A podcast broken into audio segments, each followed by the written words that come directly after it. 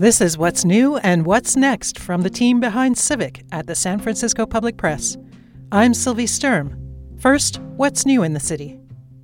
Laguna Honda Hospital has two weeks to fix serious problems or risk closure. The San Francisco Chronicle reported that Medicare and Medicaid funding was in jeopardy after two non fatal overdoses at the facility last July. A shutdown would displace 700 patients, many of them some of the city's most vulnerable residents. On March 22nd, the state put Laguna Honda in immediate jeopardy for noncompliance with federal standards. That designation was lifted five days later when the hospital added new restrictions on visitors bringing in contraband, enhanced safety searches, and other reforms state officials with the California Department of Public Health said they were working with Laguna Honda to bring the hospital into compliance and avoid closure. The chance for renters and landlords to apply for federal pandemic relief funds to cover back rents expired on March 31st, leaving people who haven't applied at risk for future eviction. Those who have applied are protected from eviction while their claim is being processed. Meanwhile, the state has extended an eviction moratorium until the end of June, but tenants who haven't applied for relief funds or reached an agreement with their landlord face eviction after that. The San Francisco Public Press Rent Relief Tracker found that as of February 25th, requests for rent assistance in San Francisco were about $116 million beyond authorized funds, but the state may reallocate money from other counties in the future. Learn more at sfpublicpress.org. A proposed map of new boundaries for San Francisco's 11th supervisor district has drawn furious backlash. The San Francisco Chronicle reported that hundreds of residents attended the city's redistricting task force meeting on Saturday, most of them opposed to the proposal. Part of the plan would split the Tenderloin and south of Market, which could have big political repercussions. Community leaders say the two neighborhoods have strong ties and separating them would dilute their political power. But the task force chair said the new boundaries could create a stronger black voting district by joining black Tenderloin residents with voters in the Fillmore area. Under the proposal, the Tenderloin would join District 5, which consists of the Fillmore, the Western Addition, Hayes Valley, and other neighborhoods. The district would no longer include Haight Ashbury, the area north of the Panhandle, and other neighborhoods on its current west side. The map hasn't been finalized. The task force can still change course. New boundaries need to be in place by April 15th.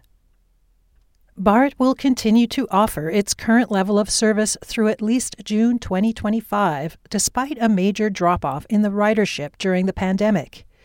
The San Francisco Examiner reports that the agency had expected to face major cuts in service a year earlier after it burned through $1.5 billion in emergency federal funding.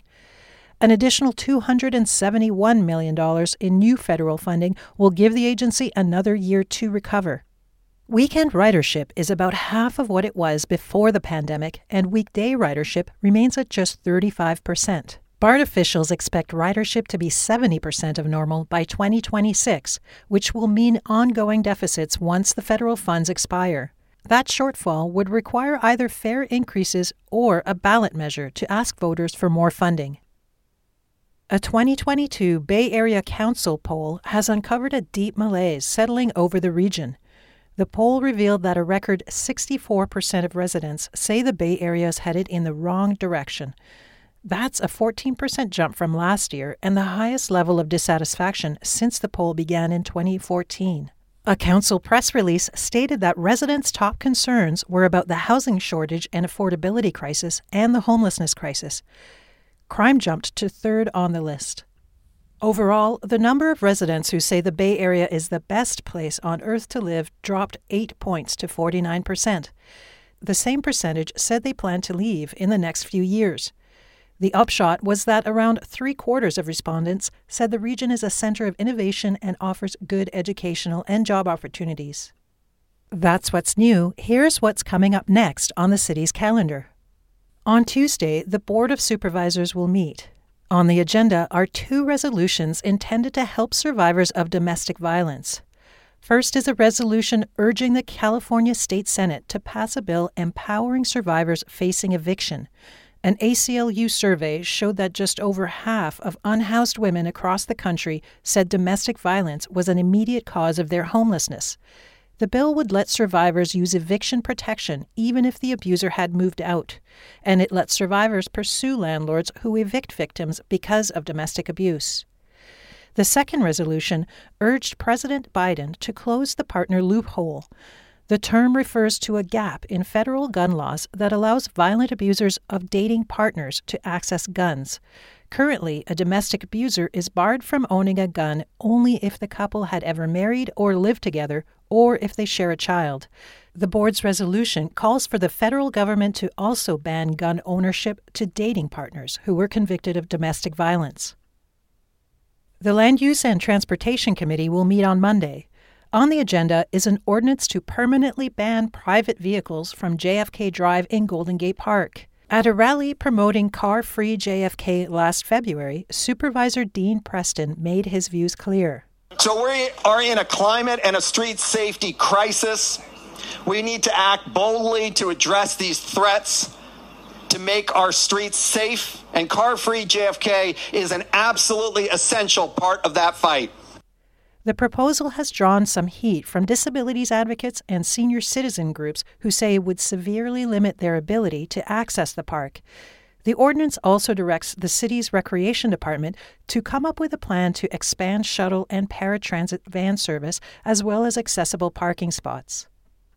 The committee will also weigh in on a controversial ordinance to end single family zoning in much of San Francisco. The measure would allow buildings of up to four units in most single family housing zoning and six units on corner lots.